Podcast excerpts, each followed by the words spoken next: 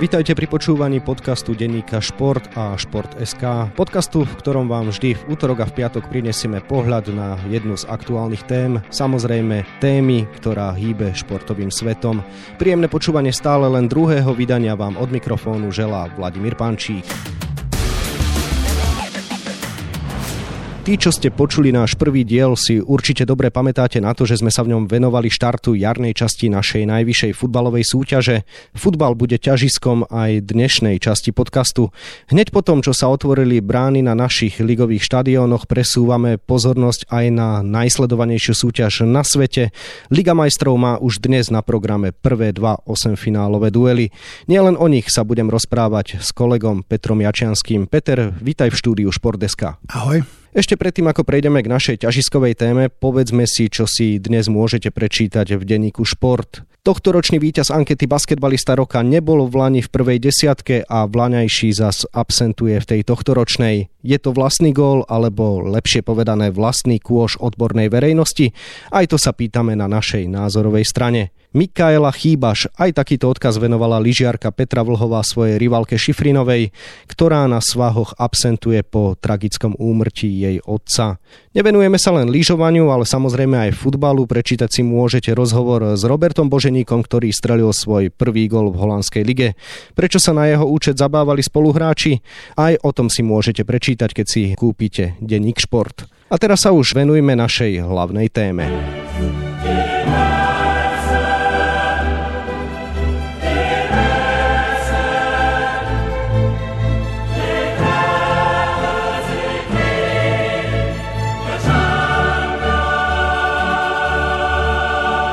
Tieto tóny spôsobujú zimomriavky hráčom, ktorí stoja na ihrisku, samozrejme aj divákom na štadióne. Hymna Ligy majstrov si získala fanúšikov nielen svojou vzletnou melódiou, ale aj príbehmi, ktoré prináša samotná súťaž. Najprestížnejšia európska klubová, milionárska, kontinentálna súťaž číslo 1. To sú len niektoré prívlastky, ktoré sa vzťahujú práve k Lige majstrov. Pri mikrofóne mám už kolegu Petra Jačianského, ktorému na úvod položím samozrejme jednoduchú otázku. Tak Peter, možno čím je táto súťaž výnimočná práve pre teba osobne? Myslím si, že ak chceme definovať Ligu majstrov, mali by sme sa v prvom rade pozrieť do tej hymny, kde sa spieva The Main Event, z anglického hlavné podujatie. A toto dosť charakterizuje tú súťaž. Liga majstrov nie je len o futbale. Liga majstrov má presah z futbalového sveta. Nezaujímajú sa o ňu len tí, ktorých baví futbal. Častokrát sa stáva, že aj mňa zavolajú kamaráti von, aby sme si išli pozrieť Ligu majstrov, napriek tomu, že ich futbal bežne nezaujíma. Zo sledovania Ligy majstrov sa stala totiž spoločenská udalosť. Ako si na začiatku povedal, je to najsledovanejšia súťaž. Dnes nemáme vo svete súťaž, ktorá by sa dokázala rovnať Lige majstrov. Na jar sa v Lige majstrov predstaví jediný Slovák, stredopoliar Neapola Stanislav Lobotka. Na jeseň ich v súťaži účinkovalo viac. Popri Milanovi Škriňárovi, Robertovi Makovi a Patrikovi Hrošovskom aj rozhodca Ivan Krúžliak. Liga majstrov je najprestížnejšia súťaž na svete, hrajú tam top kluby s tými najlepšími hráčmi svetovými. Je to najkvalitnejšia súťaž, takže preto aj tá pozornosť divákov je asi najväčšia na túto súťaž. Samozrejme, pokiaľ sa nebavíme o majstrovstvách sveta. Aj zo slov Ivana Kružliaka je jasné, že Liga majstrov má špeciálne miesto nielen v tvojom srdci a v srdciach hráčov či fanúšikov, ale určite aj rozhodcov, jednoducho všetkých, ktorí majú radi futbal a tí, ktorí sa samozrejme okolo futbalu čo i len kúskom točia. Za všetkým treba samozrejme hľadať príbehy. Peter, aký konkrétny príbeh Ligy majstrov zostane tak tebe možno navždy v pamäti? Musím sa priznať, že nie som síce veľký fanušik konkrétneho klubu, ale mám veľmi blízko k Interu Milano a preto dlhodobo sledujem výsledky tohto klubu a ako sa mu darilo v Lige majstrov. No a pre mňa zostane určite najpamätnejšia sezóna 2009-2010, keď Inter zvíťazil v Lige majstrov, ale možno prekvapím ľudí a nepoviem finálový zápas, v ktorom Inter zdolal Bayern Níchov. Pre mňa bol pamätnejší prvý semifinálový duel domáci proti Barcelone, keď Barcelona išla v Miláne do vedenia, ale potom Milánčania dokázali zareagovať tromi gólmi a otočili ten zápas. No a tam si vlastne vytvorili východiskovú pozíciu, ktorú už udržali v Barcelone aj napriek tomu vypetému druhému zápasu. Takže pre teba napríklad Inter Milano, pre mňa zase istambulské finále, v ktorom Liverpool završil krásny obrad v súboji z AC Milano a napokon v penaltovom rozstrele úspel a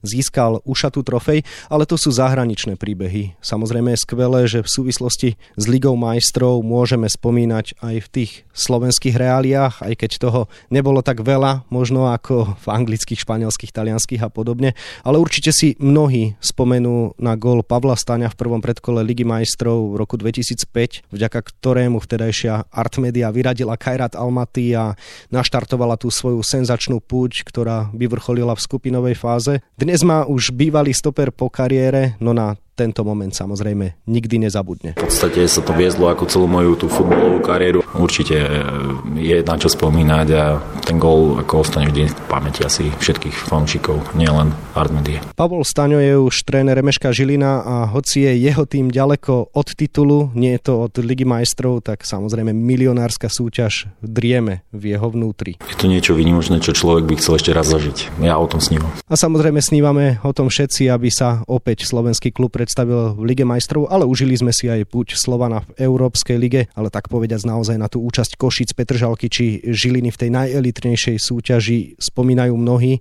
Tak sa pristavme pri aktuálnej slovenskej stope. Na jar má šancu nastúpiť v Lige majstrov jediný Slovák Stanislav Lobotka za SSC Neapol. Proti Barcelone hral v španielskej La Lige Zahra si aj v tejto súťaži? Tá situácia je trošku komplikovanejšia. Stano Lobotka bol zvyknutý na španielsku ligu. Teraz prešiel do Talianska, kde ten futbal funguje úplne inak. Je tam stále veľmi krátko a navyše prišiel do klubu, ktorý si prechádza turbulentným obdobím. V Neapole momentálne nie je všetko v poriadku. Klub sa v lige nachádza v strede tabulky a pravdepodobne to nedotiahne na štvrté miesto, ktorým by sa kvalifikoval budúci rok do Ligy majstrov. A navyše problémy sú aj v strede pola. V Neapole boli zvyknutí na to, že stredovú trojicu tvorili Alan, Fabian Ruiz a Piotr Zielinsky. Ale táto trojica nefungovala a Gennaro Gattuso preto chcel do tohto svojho nového systému priniesť hráča, ktorý mu bude viac vyhovovať a pomôže mu aplikovať jeho futbalovú filozofiu. Prišli dvaja. Okrem Stana Lobotku prišiel Diego Deme, čo je hráč rovnakej typológie. Ten má momentálne náskok trošku pred Stanom Lobotkom, pretože dostal viac príležitostí, ale nevylučuje to možnosť, že si Stano zahra proti Barcelone. Tá šanca tu je, dokonca môže sa stať, že Diego Deme a Stano Lobotka nastúpia spolu v základnej zostave, pretože Neapol bude musieť eliminovať tvorivých hráčov Barcelony, takže šanca tu určite je, no a bolo by to určite skvelé, ak by Stano nastúpil proti takému silnému superovi, ako je Barcelona. Stano Lobotka hrával za Celtu Vigo proti Barcelone a zo španielskej La Ligy nikdy neprišla správa, že by proti tomuto katalánskemu veľkoklubu hral zle alebo nebodaj, že by tam niečo pokazil. Práve naopak, hovorilo sa o tom, že sa miestami aj dokázal vyrovnať hviezdam Barcelony. Myslíš si, že aj to by mu teoreticky mohlo pomôcť do zostavy, alebo Gennaro Gattuso vôbec takto neuvažuje? Musím sa priznať, že taktické prístupy Gennara Gattusa sú pre mňa zatiaľ veľmi záhadné a nedajú sa vopred čítať. Takže určite Stano má všetky predpoklady na to, aby v súčasnom týme Neapola bol úspešný a ako som už spomenul, stanová technická a fyzická úroveň, tento mix, ktorý zo sebou prináša na ihrisko, môže byť veľmi osožný proti tvorivým hráčom Barcelony. Toto môže byť veľká zbraň pre Neapol. Samozrejme, uvidíme, či sa dostane do zostavy a koľko bude hrať. Boli by sme veľkí rojkovia, keby sme si mysleli, že Stano Lobotka môže s Neapolom v tejto sezóne vyhrať Ligu majstrov, aj keď táto súťaž samozrejme priniesla množstvo krásnych príbehov, ale skúsme sa pristaviť pri tých ozajstných favoritoch Napríklad FC Liverpool už dnes sa predstaví na trávniku Atletika Madrid a tam sa nehrá jednoducho, ale Liverpool je v tak neuveriteľnej forme, že on valcuje celú konkurenciu Premier League a to nie je práve ľahká súťaž, práve naopak je to najnáročnejšia liga na svete. Takže Peter, myslíš si, že líder anglickej Premier League a obhajca trofeje môže Atletico ľahko prevalcovať? Určite je ľahko, ale môže to dokázať, pretože Liverpool je momentálne mužstvo, ktoré je silné po futbalovej stránke alebo mentálnej stránke. Najmä tu by som vyzdvihol. Liverpool sme poznali ako mužstvo, kde ak sa niečo mohlo pokaziť, tak sa to pokazilo. Lenže Jurgen Klopp priniesol do tohto mužstva novú mentalitu, víťaznú. A tí hráči už nie sú takí náchylní robiť veľké chyby. To znamená, že v súbojoch proti Atletiku Madrid je pre mňa Liverpool jasným favoritom. A tie dôvody by som hľadal v hernom štýle Liverpoolu. Liverpool mi pripomína situáciu, ako keď zasunieme kľúč do zámky a potočíme ním spustíme nejaký mechanizmus. No a presne takto funguje aj Liverpool. Oni na papieri síce hrajú 4-3-3, čo je bežná formácia, ale mám taký pocit, že oni to zväčša len predstierajú. Je tam veľmi šikovný útočník Roberto Firmino, ktorý sa stiahuje do hĺbky pola. Na to reagujú inak krídelníci Mohamed Salah a Sadio Mane, ktorí nie sú typickí krídelníci, nedržia sa pri čiere a zasúvajú sa do stredu ihriska, do 16 na čo reagujú krajní obrancovia, ktorí sa posúvajú vpred. No a v takýchto situáciách je Liverpool veľmi nebezpečný.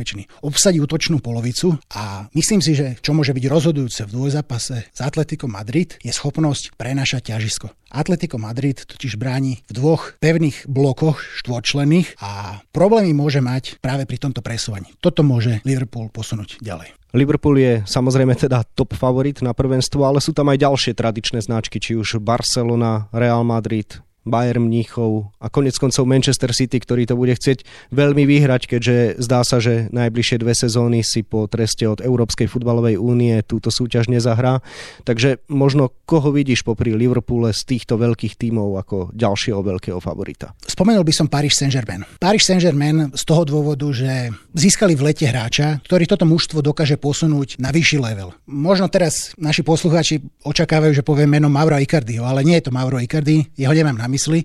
Ide o defenzívneho záložníka Idrisu Guejeho. Vysvetlil by som, že prečo práve tento hráč je kľúčový pre PSG. Myslím si, že na to, aby klub zvíťazil v Lige majstrov, musí byť kompletný vo všetkých štyroch herných fázach. To znamená, že keď má loptu, keď ju nemá, v prechodovej fáze do útoku a v prechodovej fáze do obrany. No a táto posledná časť, prechod do obrany, robil Parížanom veľké problémy. Idrisa Gueye je stredopoliar, ktorý vyniká spomedzi ostatných hráčov tým, že kdežto oni dokážu reagovať na stratenú loptu až v momente, keď ich tým loptu stratí, Idrisa Gveje to dokáže predvídať, túto situáciu a vďaka tomu dokáže získavať lopty a to z neho robí špičkového záložníka, ktorý sa dokáže vyrovnať golovi Kantemu. Toto je pre mňa dôvod. Idrisa Gveje je jeden z dôvodov, prečo by Paris Saint-Germain tento rok mohol pokojne dokráčať až do finále. Nemám v hlave štatistiky až tak ako ty, ale predpokladám, že posledný francúzsky tým, ktorý ovládol Ligu majstrov, bol Olympique Marseille ešte v 90. rokoch. Ono to možno súvisí aj so samotnou súťažou. Ona je slabšia ako zvyšné 4 top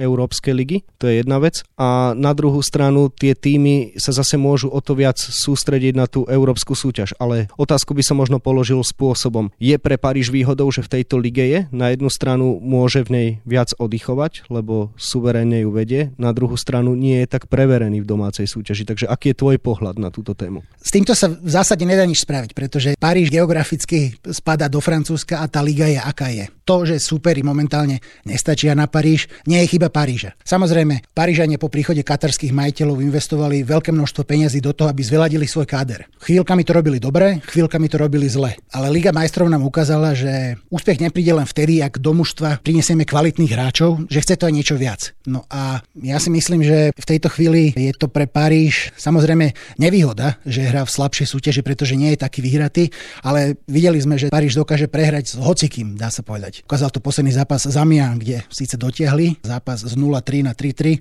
ale nakoniec sa zápas skončil výsledkom 4-4. Spomenuli sme teda Liverpool, Paríž. Čo tí ďalší favoriti, o ktorých som hovoril, či už Real Madrid, Barcelona, Bayern Mnichov, Manchester City, môžu to zvládnuť? Myslím si, že Real Madrid ako najúspešnejší európsky klub je každý rok považovaný za to mužstvo, ktoré by sa teda mohlo dostať až do finále a následne zvíťaziť. V lete investovali v Madride dosť do nového kádra, prišli zaujímaví hráči, ale zatiaľ mám taký pocit, že nevidím od nich takú pridanú hodnotu. Takých tíč, ktorý by ich posunul ďalej. Z technického hľadiska, z futbalového je to skvelé, ale chyba mi väčšie srdce. A čo práve spomína na Barcelona, ktorá má na úvod Neapol a dá sa povedať, že možno po Liverpoole má na Slovensku najviac fanúšikov spoločne s Realom Madrid? No priznám sa, že minimálne už len po príchode Frankieho de Joncha z Ajaxu som očakával, že Barcelona bude niekde úplne inde ako je v tejto chvíli. Nestalo sa to, Barcelona má svoje problémy, ale dôležité bude to, ako dokáže zvládnuť dôležité momenty. Dajme tomu, pamätáme si, ako sa skončili zápasy s AS Rim či s Liverpoolom. Barcelona dokázala premerať obrovské vedenie. Je to mužstvo, ktoré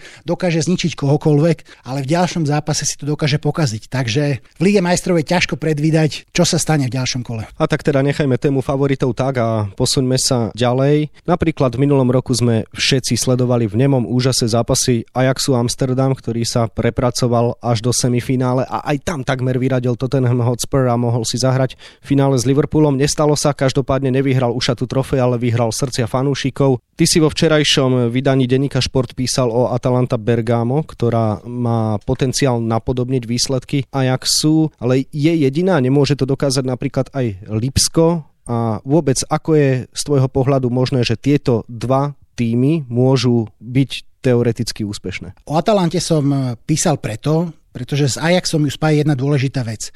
Toto mužstvo totiž nehľadí na to, kto proti nemu stojí a snaží sa za každých okolností hrať svoj futbal. Tento futbal je to taký živelný futbal, dosť ofenzívny, padá v ňom veľa gólov, ale prináša úspechy. Atalanta sa dostala do Ligy majstrov cez silnú taliansku ligu, nechala za sebou obidva milánske kluby, čo v Taliansku spôsobilo veľký šok keďže malý klub z Lombardie preskočil dva slávne milánske kluby. Rozdiel však vidím v tom, že Atalanta hrá iným spôsobom, čo sa týka taktiky. Možno si fanúšikovia spomenú na citát legendárneho trénera Billa Shanklyho, ktorý povedal, že futbal je ako piano. Potrebujete 8, ktorí ho unesú a troch, ktorí na ňom dokážu hrať. Hoci sa futbal zmenil za posledné 10 ročia, Atalanta takto naozaj funguje. Hrá v rozostavení 3-4-1-2, pričom vpredu pôsobia traja útočníci. Papu Gomez, Duvan Zapata a Jozi Biličič. Na týchto troch borcov maká celý tým. Nedá sa povedať, že by tí ostatní hráči boli nejakí dreváci alebo by boli neschopní. Ide skôr o to, že sa podriedie kolektívu a keď pracujú tak, ako majú,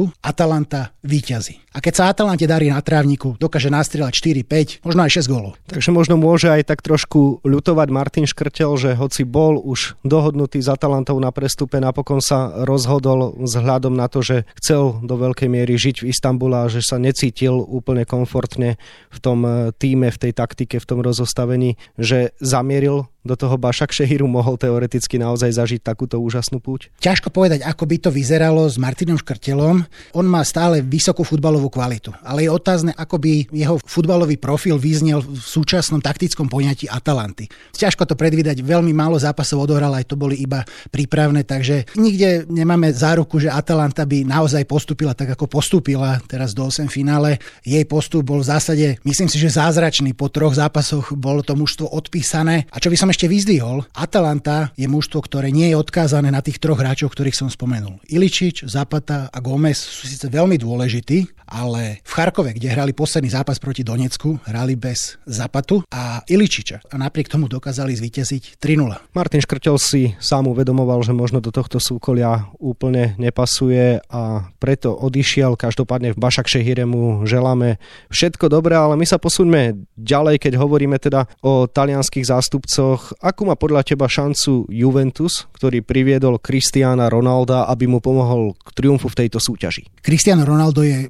dozajista obrovská pomoc, má veľké skúsenosti, túto súťaž vyhral, vyžíva sa vo veľkých zápasoch. Problém vidím momentálne v tom, že Juventus v lete angažoval nového trénera Mauricia Sariho, ktorému dal za úlohu zatraktívniť herný prejav mužstva. Niektorí fanošikovia si to predstavujú tak, že hráči Juventusu by mali začať žonglovať s loptou alebo zabávať ľudí, ale o tom to nie je. Skôr vedenie chce dosiahnuť tú vec, že ak Juventus strelí gól a vyhráva 1-0, nezatiahne sa, nebude brániť, ale pokusí sa streliť druhý, prípadne tretí gól a takto zatvoriť zápas. Juventus sa v posledných týždňoch v tomto smere zlepšil, je však otázne, ako sa to ukáže v Lige majstrov. Výhodu má v tom, že Cristiano Ronaldo je z individuálneho hľadiska na inej úrovni ako všetci ostatní hráči, to znamená, že aj keby Juventusu nevyšli taktické, systémové ťahy, dokáže sa do toho vložiť Cristiano Ronaldo a ten zápas rozhodnúť. Či to bude stačiť na zisk trofeje, tak ako v prípade, keď sme hovorili o Liverpoole. Liga majstrov je momentálne taká nepredvídateľná, môžeme typovať maximálne najbližšie kolo. Áno, nie je to tak dávno dozadu, keď v podstate bolo jasné, že Ligu majstrov ovládne jeden z tria Real Madrid, Barcelona, Bayern Mníchov. Dá sa povedať, že tieto časy sú definitívne preč? Myslím si, že áno, pretože dnes máme medzi 16 mužstvami, ktoré zostali v jarnej fáze, 6-7 mužstiev, ktoré by mohli reálne získať titul v Lige majstrov. Zaujímavá myšlienka. Na záver by sme možno mohli spomenúť, že okrem Ligy majstrov by mali slovenskí fanúšikovia sledovať aj tzv. mládežnickú Ligu majstrov, kde sa do 8 finále dostal Red Bull Salzburg s naším Petrom Pokorným. Ty si bol Petra navštíviť v Salzburgu a odtedy jeho jeho kariéru naozaj pozorne sleduješ. Ako vyzerala doteraz jeho sezóna v tejto súťaži a čo ho teda najbližšie čaká? Mládežnícka Liga majstrov má podobný princíp ako tá seniorska. To znamená, že Peťo Red Bull Salzburg sa v základnej skupine stretol s Liverpoolom, s Neapolom a s Chenkom. Keď sme sa s Peťom naposledy rozprávali o tom, ako vyzerali tie boje v skupine, tak e, ako prvú vec, čo mi povedal, bolo, že nemôžeme si spájať to, ako hrajú mužstva seniorské a juniorské. To znamená, že Liverpool na seniorskej úrovni nie je taký aj v mládeži. Čo sa týka Red Bullu Salzburg, Peťo sa so svojím mužstvom umiestnil na druhom mieste, pričom mali šancu aj na víťazstvo v skupine. Predstihol ich iba Liverpool a momentálne už majú za sebou jeden zápas jarnej časti. Hrali v Porte v 16 finále a z okolností ten zápas dospel až do predlženia a kopali sa pokutové kopy. Peťo premenil hneď prvý a pomohol tým Salzburgu k víťazstvu na pode Porta, čo je mimochodom minuloročný víťaz tejto súťaže. A vďaka tomuto úspechu sa Red Bull Salzburg dostal do toho hlavného pavúka, do 8 finále, kde sa stretne s Derby County, v tejto fáze sa už stretávajú mužstva, ktoré postupili z týchto skupín, ale zároveň aj majstrovské mužstva, kde napríklad nastúpil Slovan Bratislava. Hoci sa seniorský Slovan nedostal do Ligy majstrov, jeho juniorské mužstvo hralo súťaž a rovnakým spôsobom sa tam dostalo aj Derby County, ktoré bude hrať proti Salzburgu. Možno skúsme si teda zaprognozovať, môže Peťo vyhrať túto turnaj? Ten Red Bull Salzburg naozaj taký výnimočný, pretože jeho akadémia má naozaj v Európe veľký cvenk? Red Bull Salzburg už raz vyhral túto súťaž. Ono to vždy závisí podľa toho, toho, aký má momentálne tréner k dispozícii káder. Totiž Salzburg funguje tak, že keď má k dispozícii talentovaných 18-ročných chlapcov, ktorí sú schopní ísť hrať do Ačka, tréneri Ačka si ich stiahnu a nepokračujú v týchto mládežníckých tímoch. Niečo podobné sa deje aj v Salzburgu. Podľa mojich správ by mal Peťo dokončiť sezónu v tejto mládežníckej lige majstrov, kde by Red Bull chcel dojsť čím najďalej. Či sa mu podarí zvíťaziť v tejto súťaži, je to možné. Bude to Liverpool, Barcelona alebo Paris Saint-Germain. Odpoveď na to, kto zdvihne nad hlavu ušatú trofej, sa dozvieme v maji. Vyvrcholenie nám ponúkne turecký Istanbul. Nie je to tak dávno, keď práve toto mesto prinieslo krásny večer futbalistom a fanúšikom Liverpoolu. Dnešnú tému sme vyčerpali. Hosťom podcastového štúdia Športeska bol môj kolega z denníka Šport Peter Jačiansky, ktorému ešte želám pekný deň. Pekný deň. Na záver už len dodám, že ďalšie vydanie nášho podcastu vám prinesieme opäť v piatok. Priestor dostane znova futbal, konkrétne sa budeme venovať prestupu Vladimíra Vajsa mladšieho do Slovana Bratislava. Na dnes sa s vami ešte lúči moderátor Vladimír Pančík.